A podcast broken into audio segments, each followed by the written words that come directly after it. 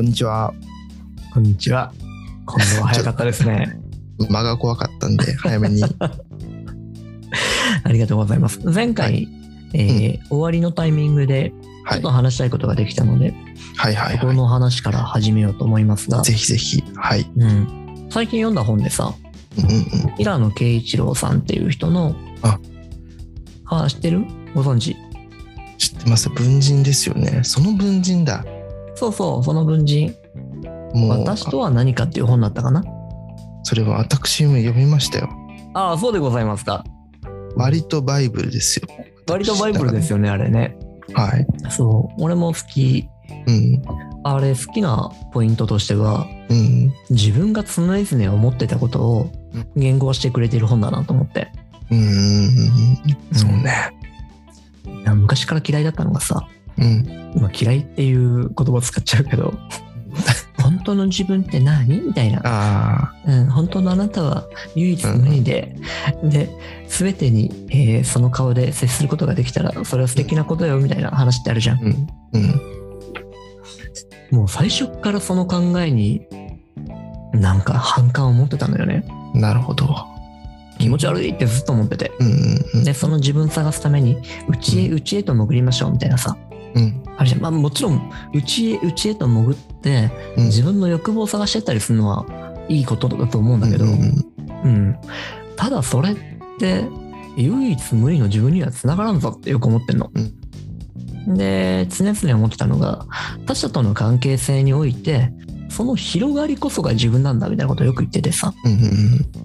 うん、でそこら辺をこの平野啓一郎さんは文人っていう言葉に当てたのよね、うん、要は誰かと対峙するときその誰かにだけ見せる自分の顔があって、でその誰かと対峙している期間その自分も成長して変化もしていくし、うん、でその統合した割統合した自分の文人が占める割合が自分でやるみたいな考え方をしていて、うんうんうん、それを徹底的にいろんな方面から論じていくっていう、うんうんうん、あのスタイルも好きだけどね、下手に分類とかするんじゃなくて、うんうんうんうん、だなと思っててさ、でいくとこの前回の話に当てはめて考えるとね、うん、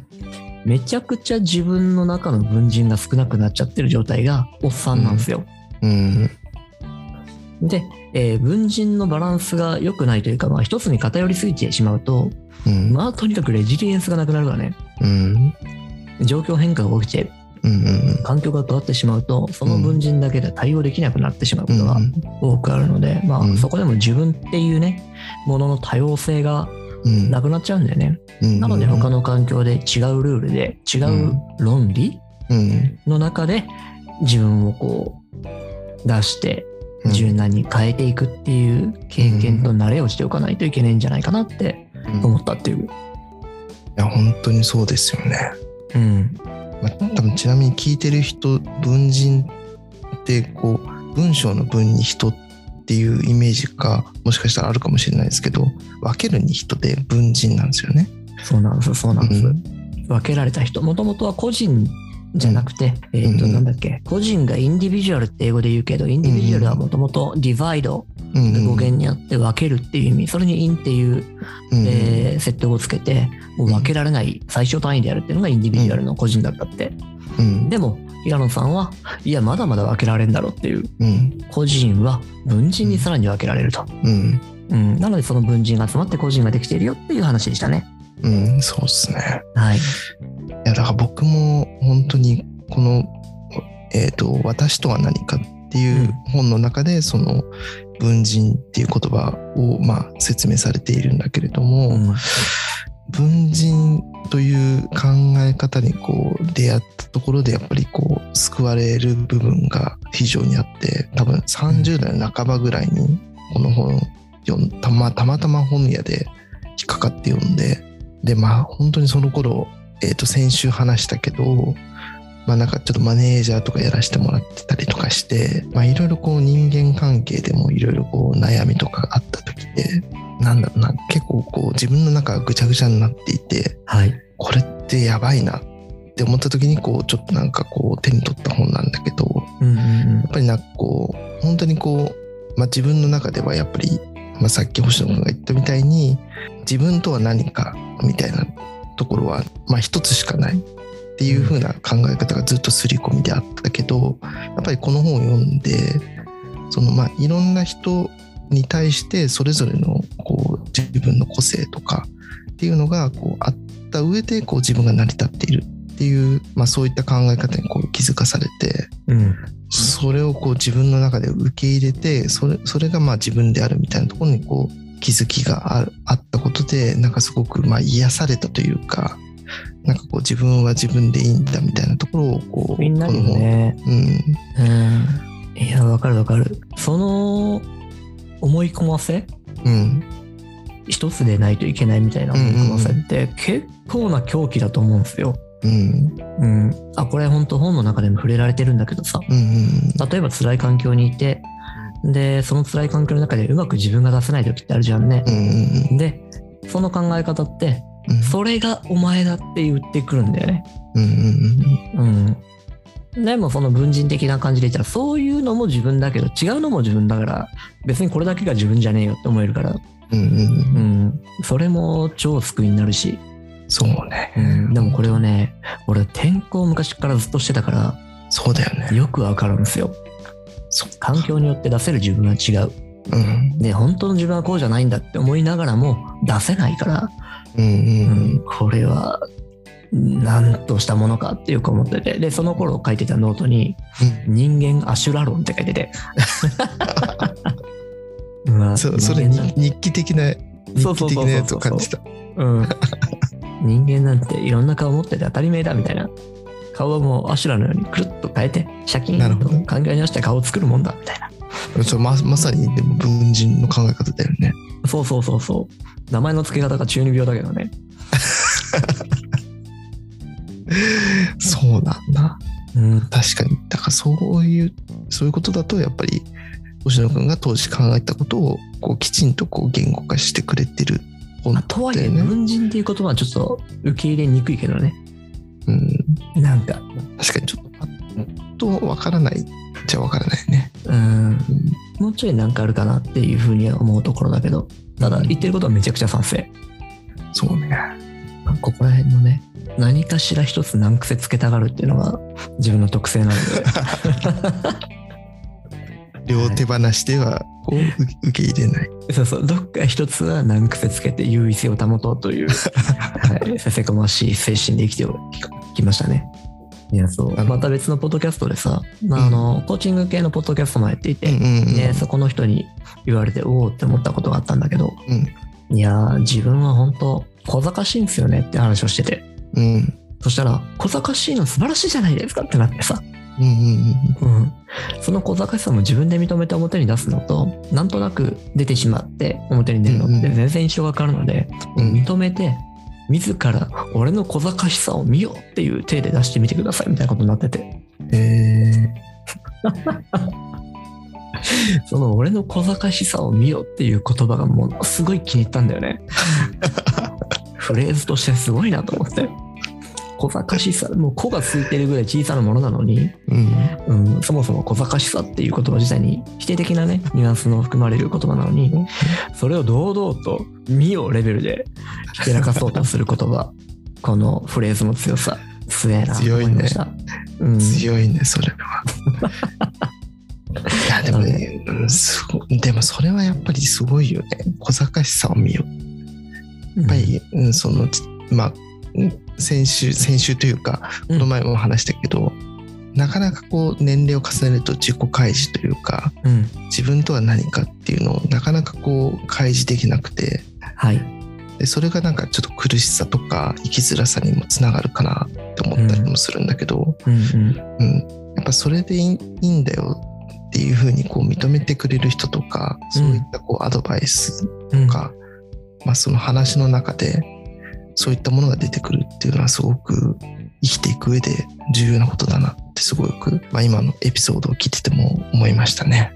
大事だよね、おっさんにこそね、うん、いやそういう人がいてほしいし、その、うん、さっき真田さんが言ってた悩みの管理職時代、うんうん、マネージャー時代、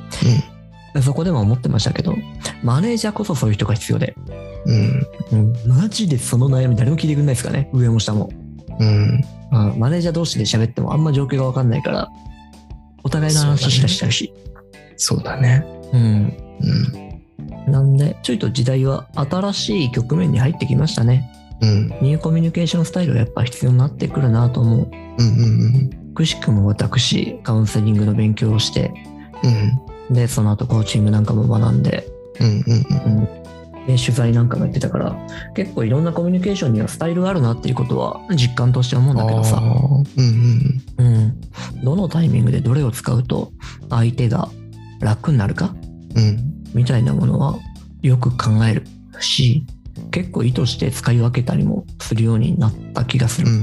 うんうん、なかといってね、聞く一辺倒のつまらなさはありますけどね。でもなんかそう脱線するかもしれないけど、うん、まあ、例えばそのコーチングとかカウンセリングとかをしていて、うん、まあ、ポジティブな感情もネガティブな感情もいろいろ出てくると思うんだけど、はいはいはい、でそうすると、うん、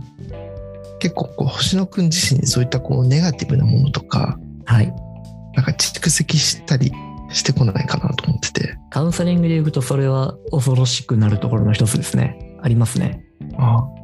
あ、あ、でも俺はカウンセリングを す,、うん、するわけじゃないよ。ああ、うん、やめてよ、カウンセラーになる道は、うん、けどあの実際大学で教えてる先生たちの中にもそれが溜まっちゃってる人たちはいたよね、うん、そうだよね。なので日本人と合わないって言われてる時もあった。あ、そうなんだ。日本人はやっぱ共感結構もともとしてしまうから、うんうんうん、でカウンセリングやって共感しすぎてしまって、うん、自分の内側にまでそれ入れちゃうっていう。ああ、そうだね、うん、だからうまいこと社会的な自分の顔と、うん、で社会を離れたもうまさに自分の部分の顔と一体化させて考えちゃうことがあるがゆえに人の負を受け入れすぎてしまうっていう、これが西洋で考えられた考え方手法で、カウンセリング最初はね、そっちだともう明確に分けるから、パキーンとここから先には入ってこれませんあなたはブブーっていうのを作るから、だからそこまで言うことにはなんなかったんじゃないかと思うけど。なるほどね。いや、なんかちょっとカウンセラーとかそういうのにこう、うん、まあ、学生時代とか、うん、少しだけちょっとこう憧れ憧れというか、うん、なんかそういったものがあって、はい、いや、なんかああいう人たちって結構やっぱりそのネガティブなものをこう溜め込んじゃう、まあ、取材とかでも、うん、まあ、そういうところあるけど、うん、なんかそういったものをこう主な職業としてる人たちってどういうふうにこうそれをあの、まあ、発散というかしてるのかなっていうのはちょっと、まあ、大事なポイントは溜めないっていう、そこで引き受けないってことだとは思うんですけどね、うんうんうん、なんで最近の手法だとまだそこら辺は変わってきてるみたいで、うん、もう自分の中でかん、えー、解決させるような、うんうんうん、こっちの共感を餌にしないみたいなやり方はあってさ。なるほどね。うん。なんで、もしなんか興味あるんだったら、うん、認知行動療法っていうのをちょいと調べてみていただけると面白いと思います。認知行動療法。はい。わかりました。コーチングの考え方とめちゃくちゃ近い。あ、そうなんだ。うん。